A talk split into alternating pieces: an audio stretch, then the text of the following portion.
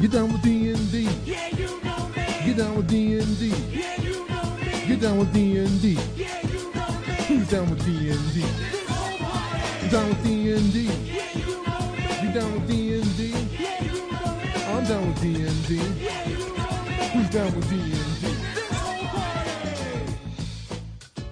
Are you ready to get down with some D&D? I know I am, and I am joined, as I am always joined, by the majestic, mad, and monumental Mad Wizard Merwin. Hello. It's so crazy that I had to say mad twice. It's I feel like I'm twice mad. If you're twice mad. If you're twice mad, does that bring you back around to sane? No, that's not. Two negatives do not make a positive in the madness category. I was hoping. Ah, well. You were hoping. You hoped incorrectly. That's happened more than once.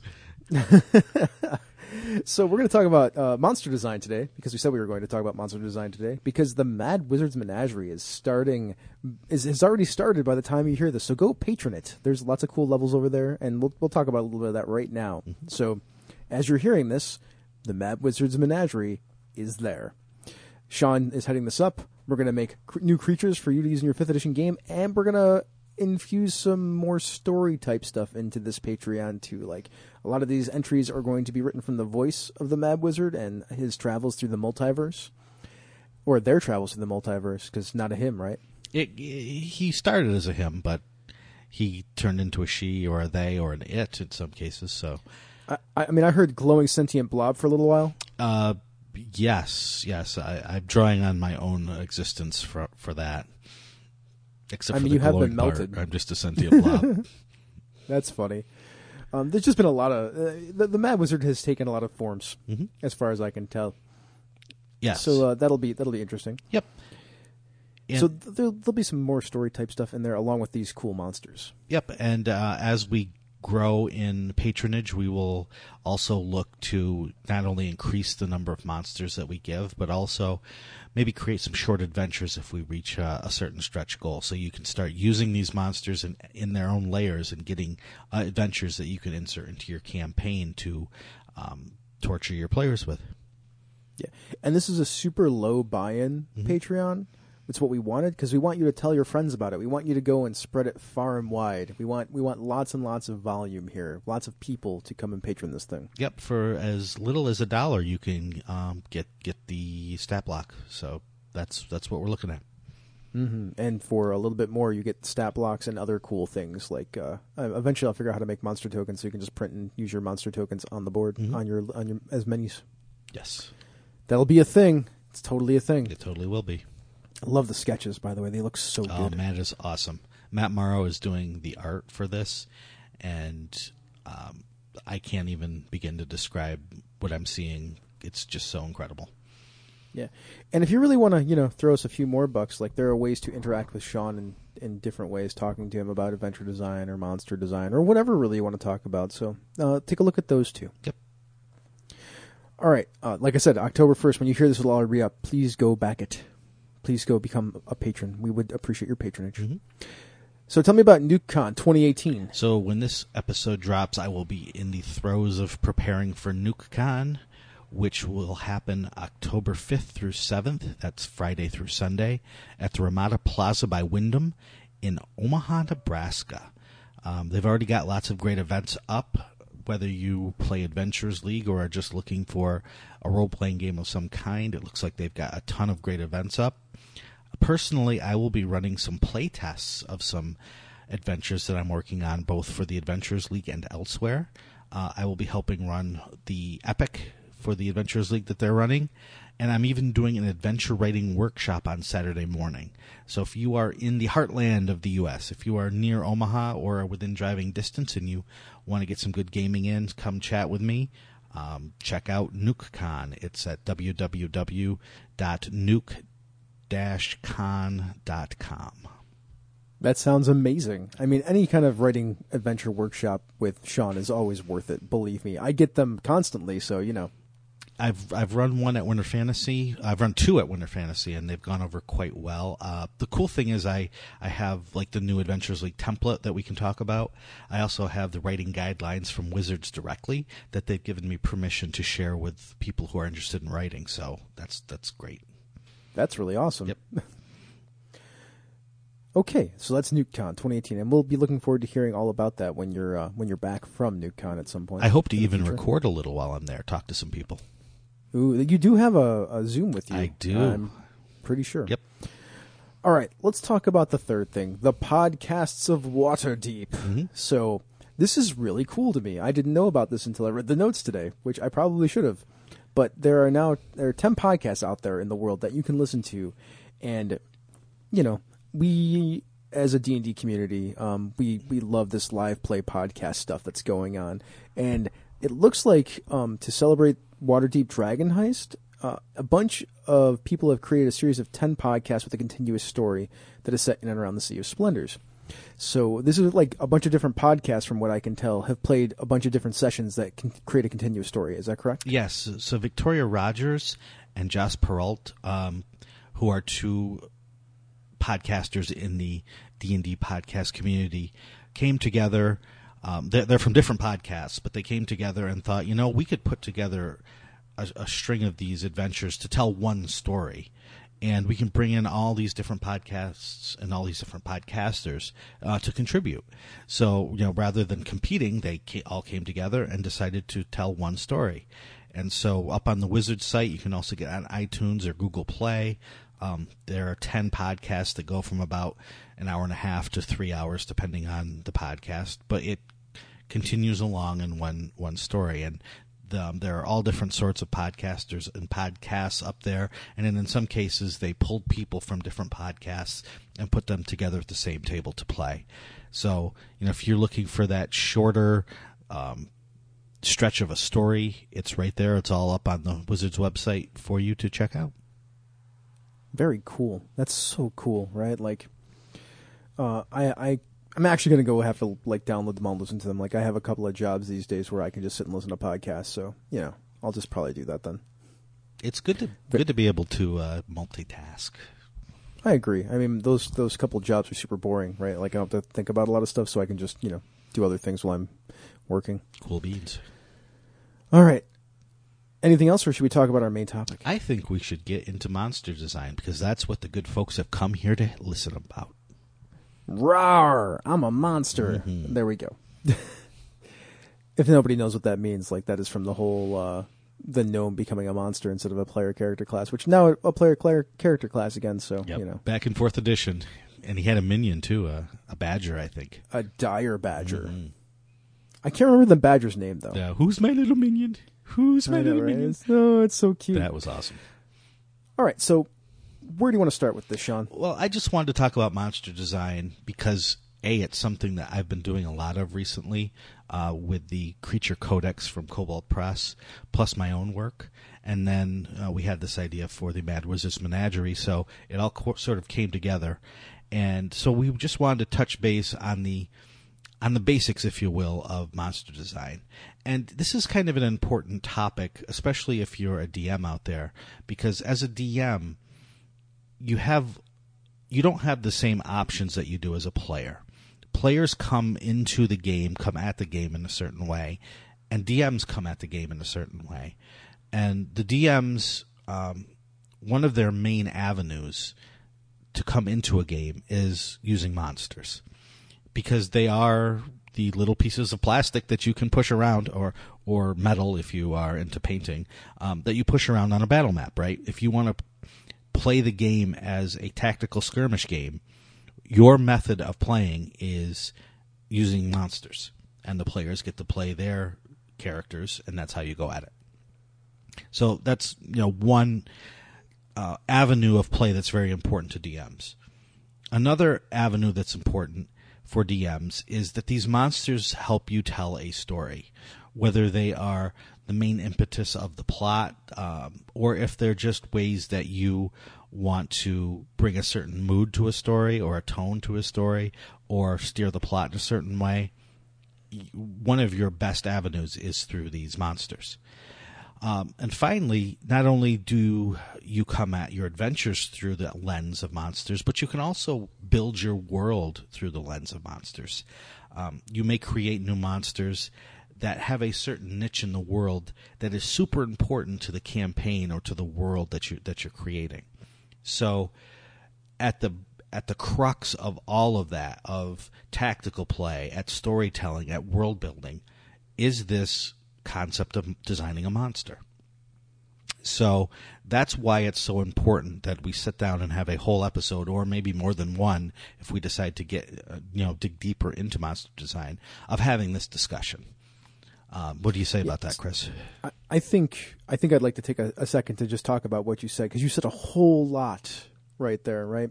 So as the plastic or the minis that the DMs get to push around, that is the mechanical aspect of the monsters, right? Like, here's how they function in this game as far as like fighting goes and how in combat and conflict, right? So that's one avenue.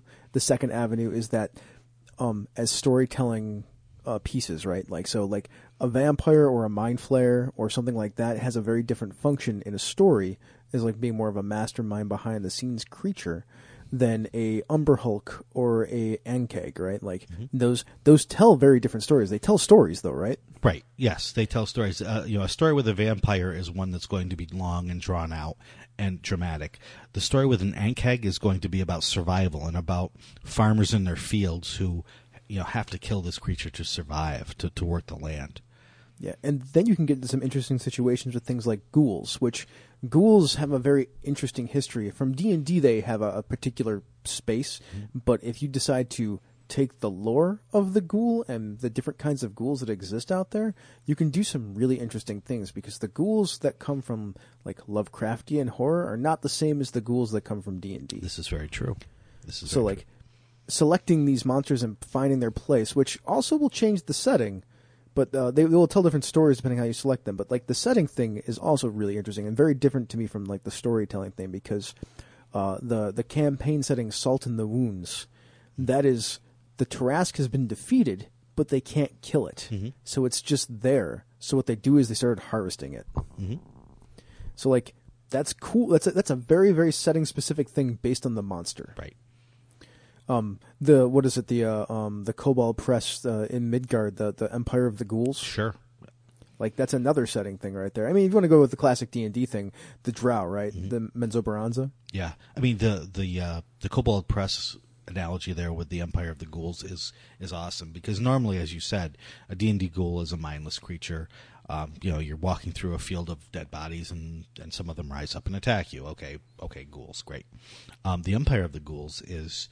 an incredibly rich and unique look at how undead could build their own sort of empire, and it's very fascinating. That specifically has always fascinated me. So, thank you for bringing that up. Mm-hmm. And just to kick to another like very classical D&D thing, Droam. I won't call it classical, but Droam and Eberron, mm-hmm.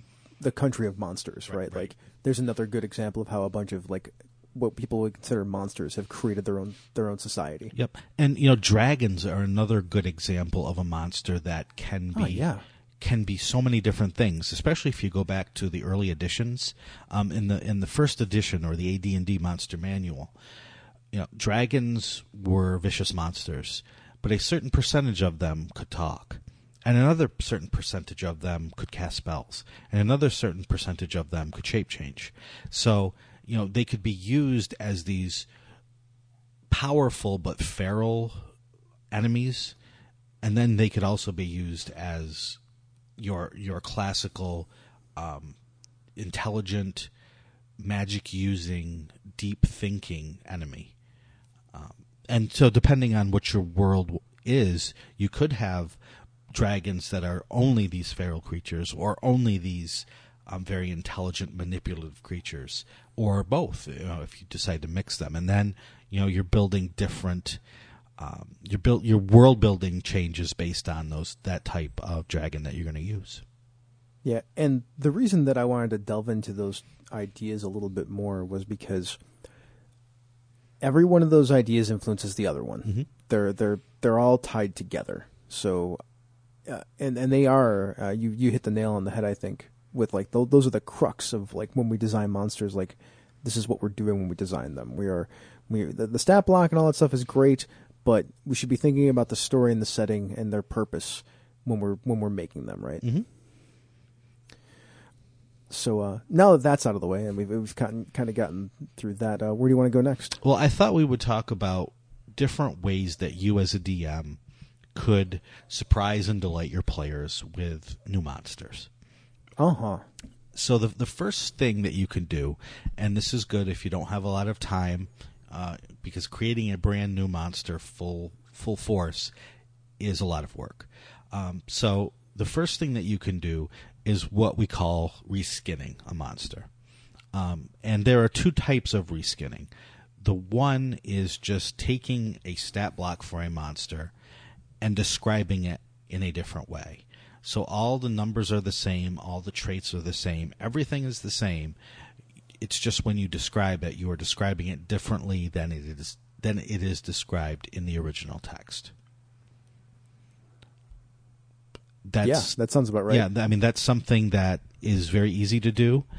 The only thing you want to be careful of is some things don't translate well. I think if you take a creature, say, that has magic resistance and use that as the base, you want your story that you're creating or the world that you're putting this monster in to also have magic resistance.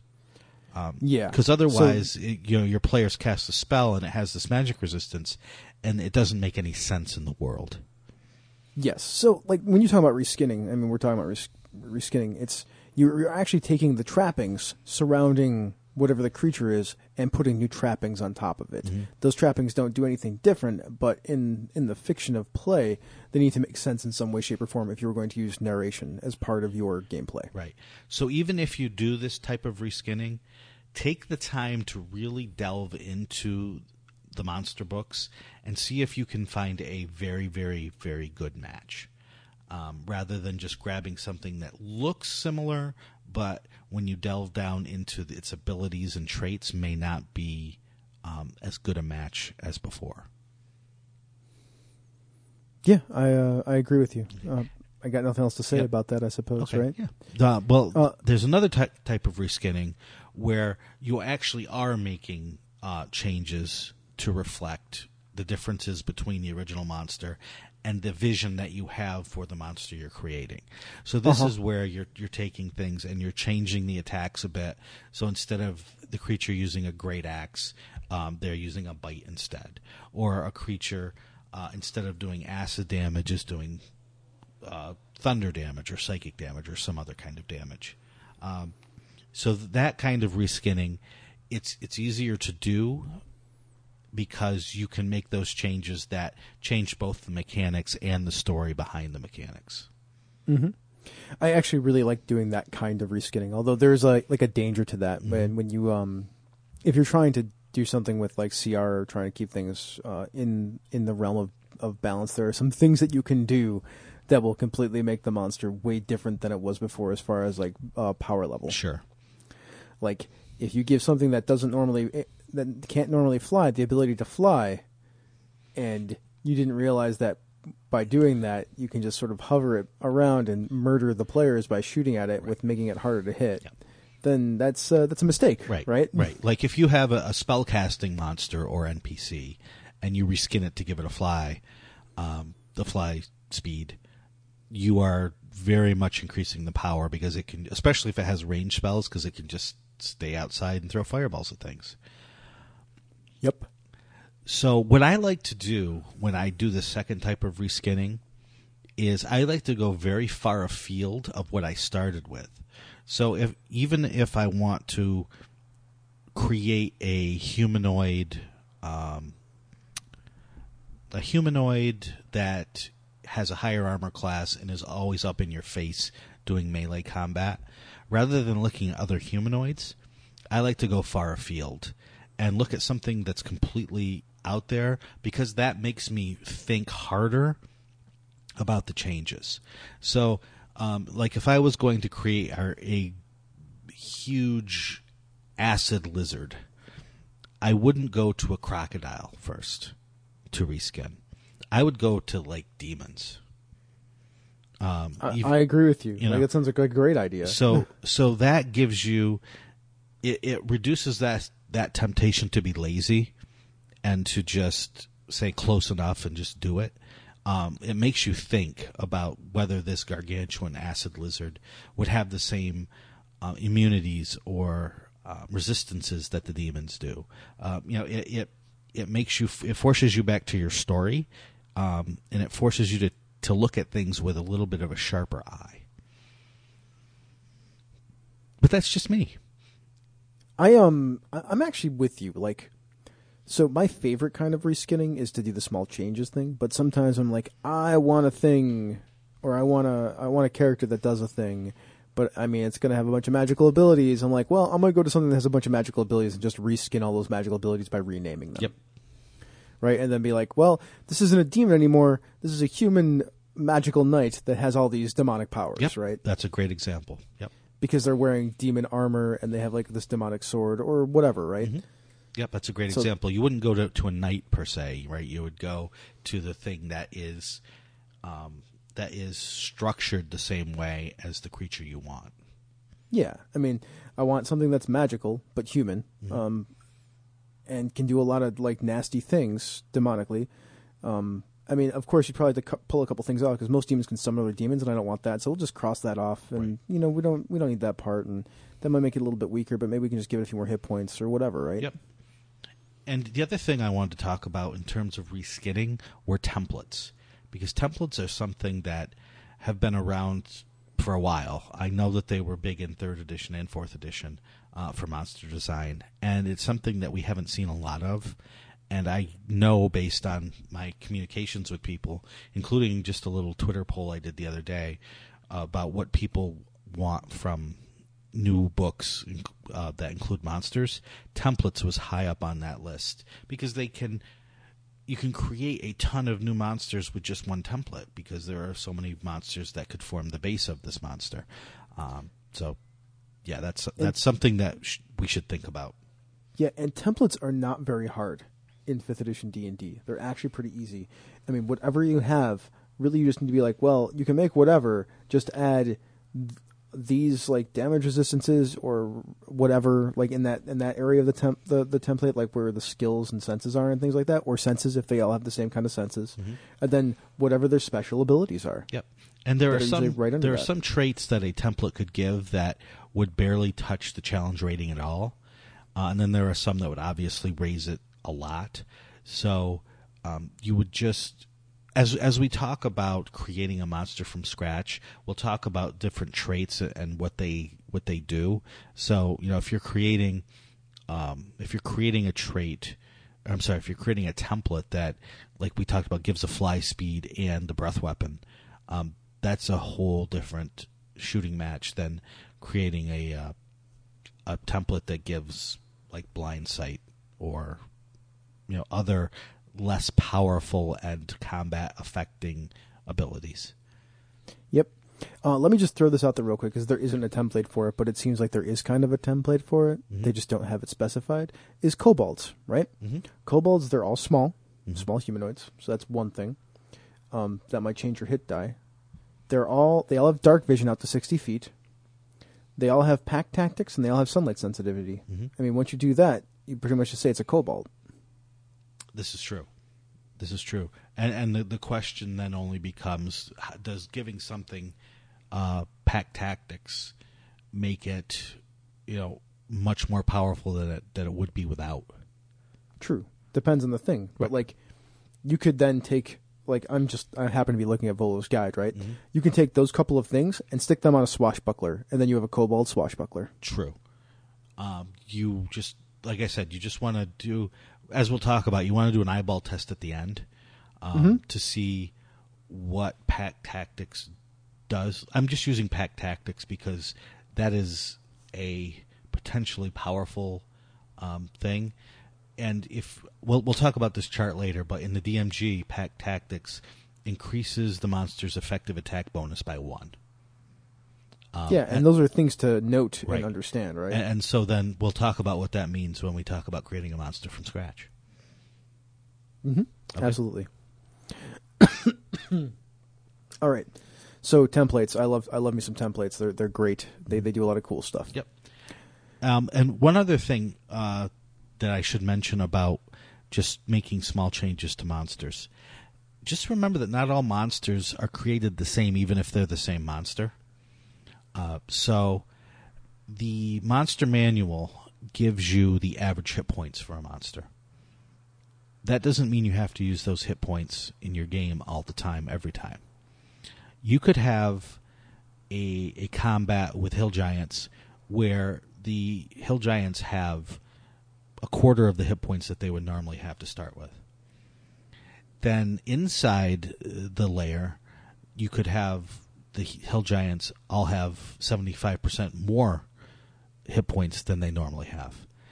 So you're not changing the monster, but you're changing the experience that the players have and surprising them. Because they'll fight these creatures and they'll say, wow, they went down in just one round with just normal, our normal attacks. So the next time they come up against these monsters, they may think the same thing's going to happen. And you can then surprise them when these hill giants have more hit points, fight harder, hit harder, because if you use average hit points, you can also up that as long as you keep it within reason. So they also hit harder. So you're using the exact same monster, but you're challenging your players a little bit more by changing the combat implications of raising those numbers up or down. Yeah, that's pretty great. Like, I got nothing. You're doing such a good job, Sean, that I'm sitting here. I'm gonna do a poor job from now on, Chris. So. All right. I mean, I've had things to say about stuff, but there's nothing else to say about that, right? Okay. No, that's absolutely fine. And so what I'd love to do now is just get into creating a monster from scratch and how the Dungeon Master's Guide tells you to do it, and our own thoughts on what they're saying. In that case, I think a couple of these steps are actually wrong. So I just want to point those out. Interesting. Okay. Do you want to do the Pyrowight, which is the first monster from the Mad Wizards Menagerie? I would have to find it, but I could definitely do that. Okay, because I pulled it up on my computer. I will look for it on mine if the Mad Wizard allows me to access it. The Mad Wizard's a fickle person. He is. Okay, so why don't you get us started then while I do that little search on my computer? All right, cool. So the first thing is that the DMG says is that you have to have a concept in mind for what you want. Mm-hmm. And Sean's Pyrowight, or the Mad Wizard's Pyrowight from the Menagerie, the concept is actually pretty plain. It's a white that is on fire, which is unexpected because whites are undead, right? So, and there's a cool little tagline that goes along with it, like, those who died in elemental fires are some of the angriest. To cool them off, you have to cool them down. So that is it's a neat idea, right? Like, these are fiery spirits that are angered. They were killed probably by some sort of magical fire, and that's how they rise back up. They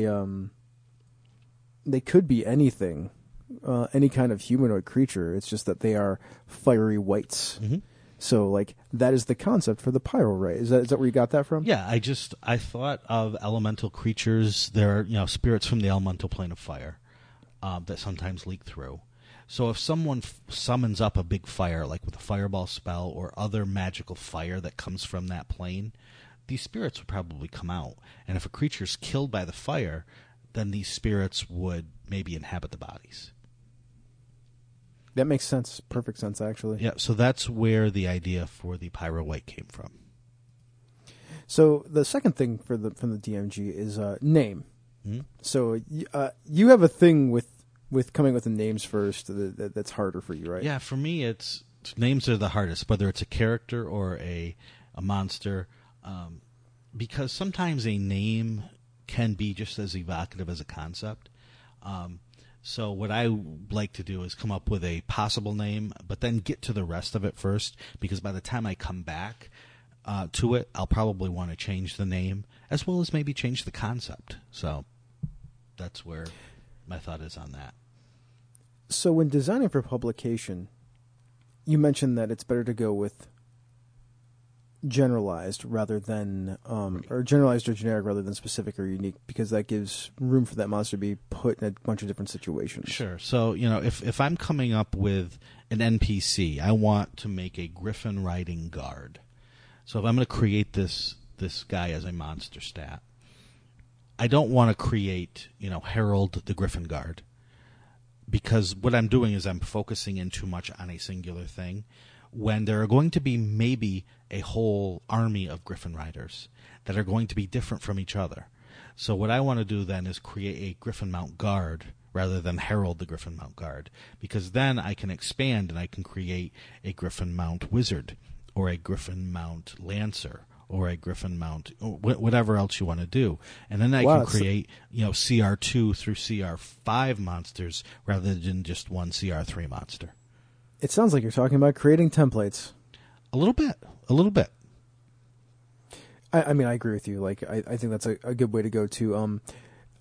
This is probably why I'm a terrible monster designer, because I'm making Harold the Griffin Guard, and I'm like, yeah, let's tell Harold's story, mm-hmm. even though I'm supposed to be designing a stat block. No, right? And it's just I completely get that. I completely get that, because that is, it's another step in the process. It's just further along in the process of the adventure than you maybe want to get too soon. So think generic first, and then when you create Harold, you'll have this to work from, but you can make him different than all the other Griffin Guards. Yeah. Also, if we're going to go back to the ideas from that we mentioned earlier, like with the stat block, the story, and the setting, mm-hmm. like creating the Griffin Mounted Guard. And noting that there is going to be a unit or some sort of group of people that are Griffin-mounted somethings, mm-hmm. then that informs your setting, and it'll inform your story too. Like, there's a Griffin-mounted unit, right? Like, Griffin-mounted riders are a thing that exists in this world and matters. So that eventually, you'll have to figure out what that means to your setting and your story. Exactly. You know, who do they answer to? How powerful are they? Are they elite? You know, in this army, or are they just your average foot soldiers, etc.? So, yeah, that's what I mean about staying generic before getting too specific. Mm-hmm. It's interesting that you say generic too, because it's generic. You're right. It's not like we're not talking about a specific person, mm-hmm. but it even with that, like it creates setting and story. Mm-hmm. So being generic does not mean. My point is that being generic does not mean that you were excluding setting or story from your design. No, definitely not. In fact, you, like as you said, you're probably expanding it because mm-hmm. then you have to think about the full implications of having creatures of this type. Yeah, and it actually unloads a little bit of the cognitive work for yourself in a lot of ways too, because if you go Harold the Griffin Guard, you're trying to answer questions about Harold and the Griffin mm-hmm. Guard mm-hmm. at the same time, right. and these Griffin Riders. So, I mean, you can always figure that stuff out later. You got it. All right. Alignment. We'll go back to size in a second. Okay. Alignment. Because alignment makes me laugh. Does it matter anymore? Yeah. So, you know, we're going through the DMG and looking at how they suggest to build a monster. So alignment was one of the things. And my every time I see alignment in D&D now, my thought is, are we still using that? No. Is that still a thing? No, we're not. Not really. You know, so the only thing that I want to say about alignment is always remember that there is an unaligned alignment category, which is the creature doesn't think on that level. They don't care about good or evil or law or chaos. They just are. And don't be afraid to use that. Yeah, I mean, those are good things to have, I suppose, right? For the game, for D&D, since we're talking about monster design in D&D, like evil and good and lawful and chaos, those things are all things that matter, right? Well, it works in the same way that being generic works, because if you're creating a whole type of creature, say a whole species, then that will tell you what the species itself and their communities are, as opposed to the individual. So in that sense, it's good because it does make you think about the story and about the setting as opposed to just the individual creature. Mm-hmm.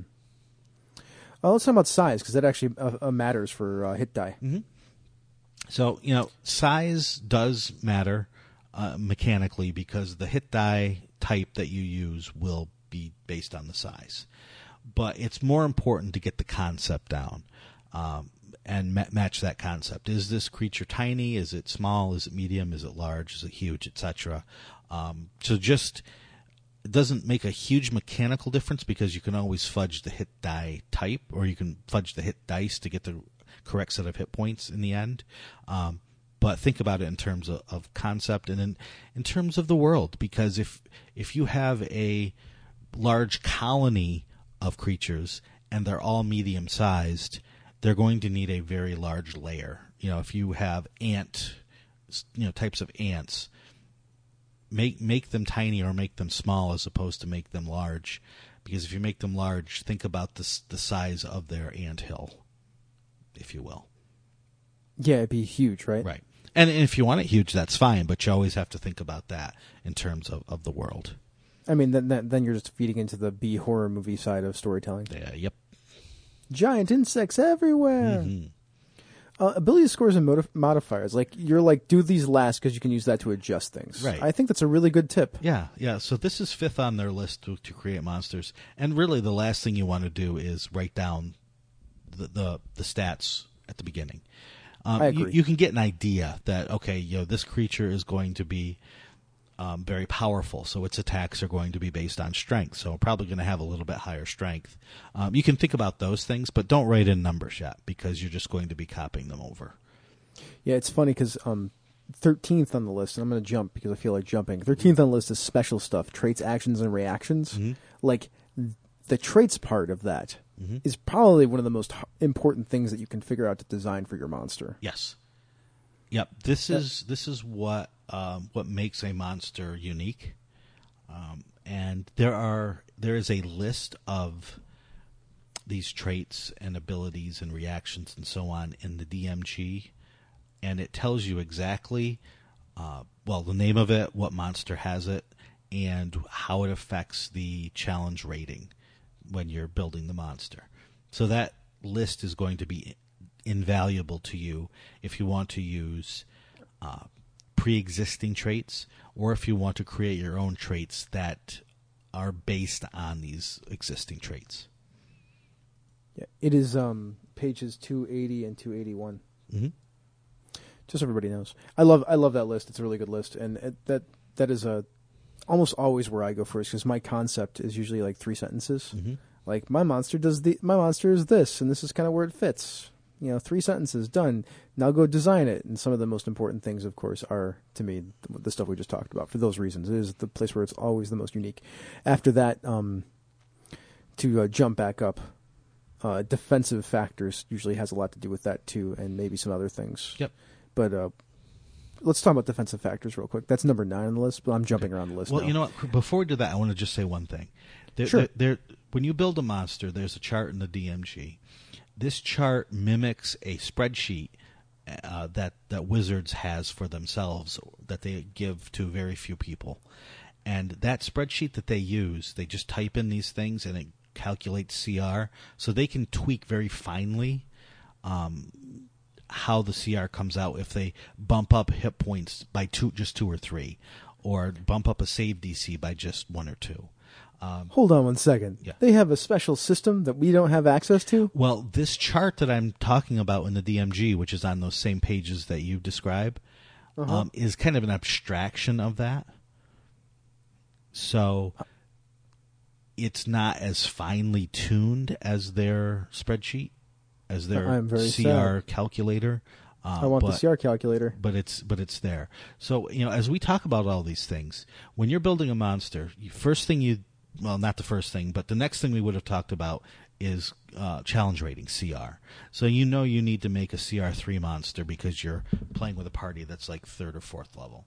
So you pick the CR that you want for your monster. This chart tells you the range of the different abilities and attributes and like armor class, hit points, attack bonus, and so on, damage per round that you want. And then as you pull out these other special defenses or special abilities, that's going to tweak up or down your defensive or your offensive scores, which then change the CR. So if you want a CR3 monster, your armor class is going to be around 13. Now, if you want to make a monster that's super armored, so it has a 17 armor class, and you still want the monster to be CR3, then you have to give up power in these other categories, like hit points or your attack bonus or the damage you do per round. So all of these things have a score or a rating that move the dial to the right or to the left in terms of the other aspects of the monster. Yeah, I often am guessing myself, and the thing that seems to shift the most when you start playing with those things, to me, would be hit points. Mm-hmm. Because the hit points are always too high. Yep, that is the thing where, you know, if you want to raise the armor class way up, then you want to take the hit points way down. You could also take the damage way down, but to me that defeats the purpose of many monsters. You could have a monster that's all about like charm spells, so they don't need to do the damage. They can charm someone and have them do the damage for them.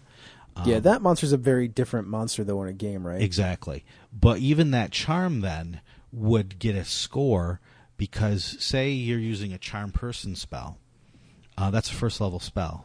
So if you're going to be charming a lot of people and having them do your dirty work for you, that first level spell gets its own damage rating, and that's figured into this formula of making a certain CR monster. That makes sense, right? Right, because like a first level offensive spell would be magic missile, right? So yes. Magic missile is doing approximately 10, 12 points at first level per round. Yeah, so, and it's unavoidable. Right. So they're going to give a charm person spell, assuming that spell lets you charm someone into helping you fight, would equate to right about that damage per round. Yeah, that makes sense. Because right. Because there's not even, and even probably a little bit higher, because the thing about magic missile is that it never misses. Mm-hmm. Yep. Right. It's only got very few things that can counter it. So, It's not like using a Chromatic Orb, though, right? Because Chromatic Orb requires I don't even know if Chromatic Orb is a first-level spell. It might be a second-level spell. Requires, one, an expenditure of resources, and two, a... saving throw. Is it saving? It's an attack roll. No, you're right. It's an attack roll still. But still, there's the chance of missing, which is a different thing, right? Yep. Yeah. So, so all of these things go into effect here, and the more strange defensive abilities like resistances or immunities...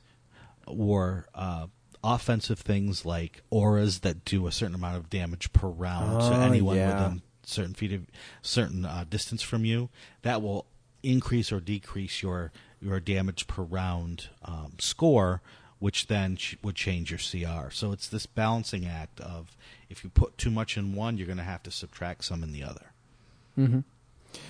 So that is there's a lot of stuff to think about that we just talked about, right? Like yeah. We're talking about how CR is basically affected by everything, mm-hmm.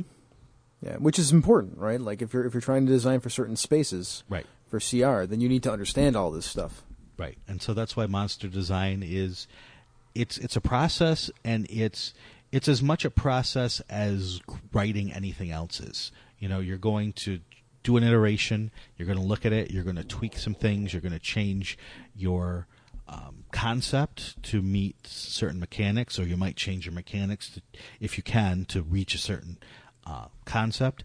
You know, if you're working on a published product like we sometimes do, the art is going to change the way you have to do things.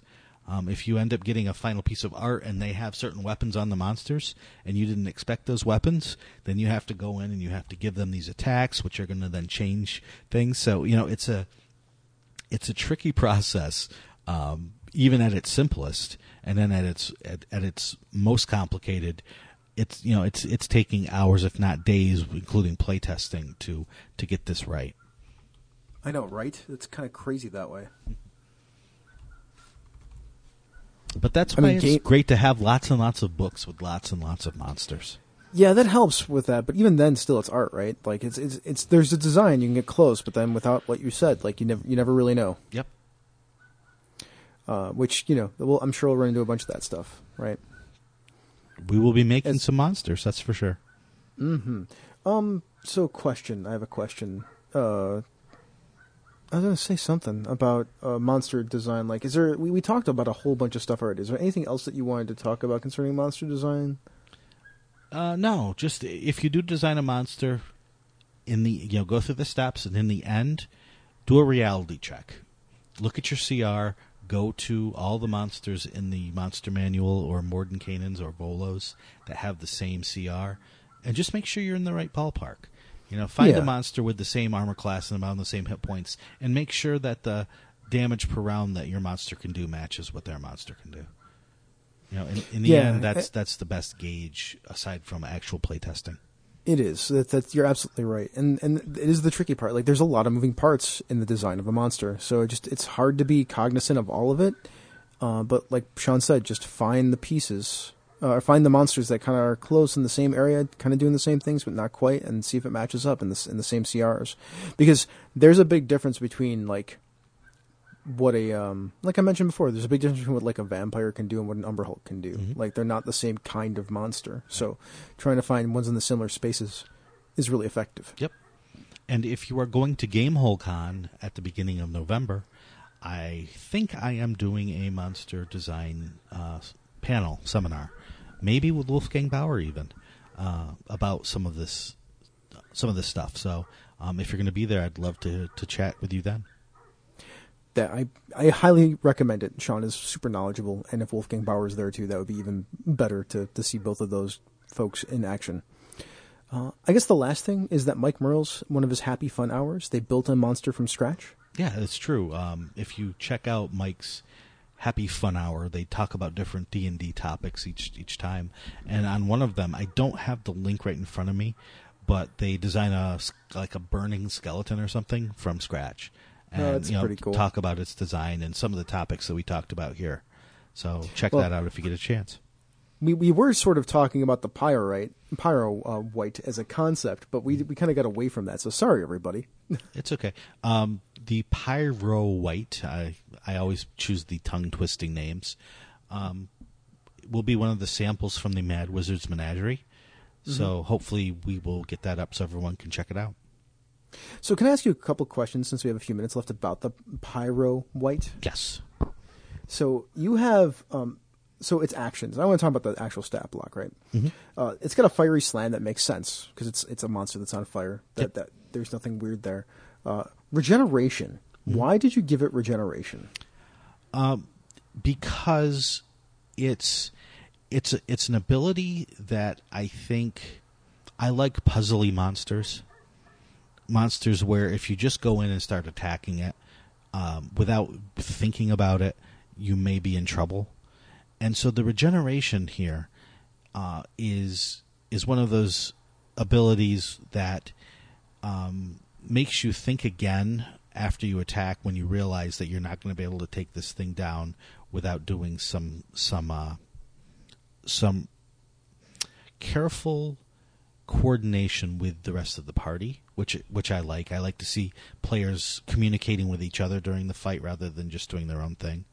Mm-hmm. But it's also an ability that doesn't always work for the Pyrowight. There are only certain times when it kicks in. So I think that's important because then it's a monster you can use again and again and again. And each time the players fight it, they learn a little bit more about it. And so it becomes a monster that starts out a little harder than normal, but as you learn how it works and what happens as you do different attacks on it, it becomes easier. Mm-hmm. Also, the whole it's got a reaction that bursts into flames, mm-hmm. which is really good, which is part of what you're talking about. That's why I'm now bringing it up, because when you fight it multiple times, you start doing and trying other things to it. Like, there are certain abilities and damage types that you don't want to use on the Pyrowight because it will explode and harm you. Mm-hmm. So that's pretty clever. I like that puzzle piece monster type thing too. Since I'm running a lot of Monster of the Week right now, mm-hmm. like I totally get this idea, and it's a little harder to do with D&D. But there's some other stuff on this one that's really cool too, and that makes perfect sense. So one of the ones I wanted to point out is that they're immune to being turned, mm-hmm. and I was like, oh, that's right. It's it's a dead body, but it's being possessed by an elemental fire spirit. Right. So they're not really undead. It's just that the body is not alive. Right. I mean, they're undead in the sense that they were dead and now they're alive. But the force behind them is an elemental spirit rather than sort of a ghostly spirit. So that's why they have that. Which is interesting because it's still considered an undead creature, right? Yes. Yep. And it makes sense to me. I think it's cool. Like, it could have gone the other way, though, right? It could have been a medium elemental, right? Mm-hmm. Like, but possessing a dead body. Yeah. So it's clever to me. It could, and it's a monster that I wanted to be able to have DMs use on lower level parties, 5th or 6th level, as a single terrible monster that they're facing. Whereas at higher levels, a DM could use a group of them and still challenge, a party of 10th, 11th, 12th level characters. Yeah, you're right. This is like a mid second tier monster that can then scale up to early third tier, pretty effectively, right. Especially because it's, you can't really hurt it with fire. Right. Yep. So that's kind of my design philosophy behind that particular monster. Oh, it makes perfect sense. Yeah. So I'm glad we got to sit and talk about that for a little while. And then, of course, everything else was just Sean tweaking until he got it the way that he thought it should be. Yep.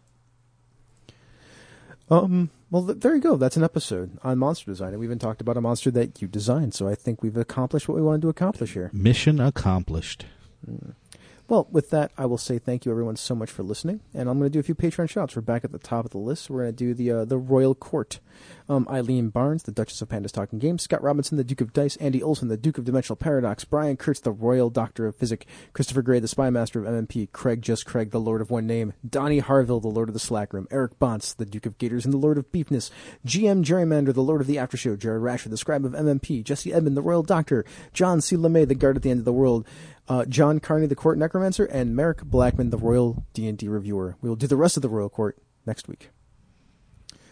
All right. Well, with that, if you'd like to be a patron, just like all these lovely patrons of Down with D&D, you can click on the link to our Patreon page on the website, and for $2 a month, you can get yourself a shout-out. Or for $4 a month, you not only get a shout-out, but you also get to see our pre-production show notes, and you have access to our Slack Room for Life, where I would love to talk to you about monster design, the Mad Wizard, or anything else you want to talk about.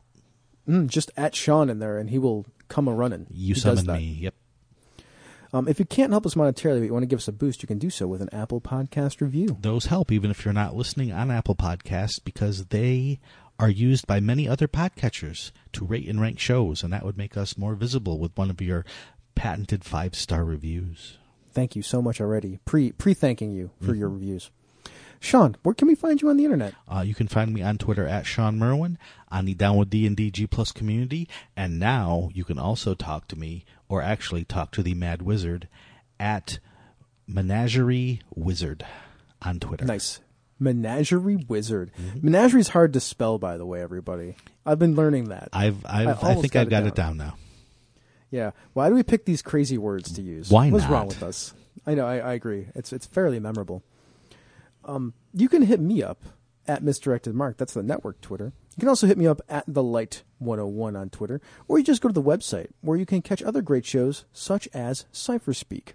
The CypherSpeak podcast is an engaging discussion that covers the evocative and inclusive settings of the Cypher system. Darcy and Trey are entertaining co-hosts who offer GM advice and ideas for use in your games. Down with D&D is a Misdirected Mark production, the media arm of Encoded Designs. All right, buddy, old pal, what are you and the Mad Wizard going to do now? We're going to go kill some custom-made Pyrowights. You down with D&D? Yeah, you know me. You down with D&D? Yeah, you know me. You down with D&D? Yeah, you know me. Who's down with D&D? This whole party. You down with D&D? Yeah, you know me. You down with D&D? Yeah, you know me. I'm down with D&D? Yeah, you know me. Who's down with D&D?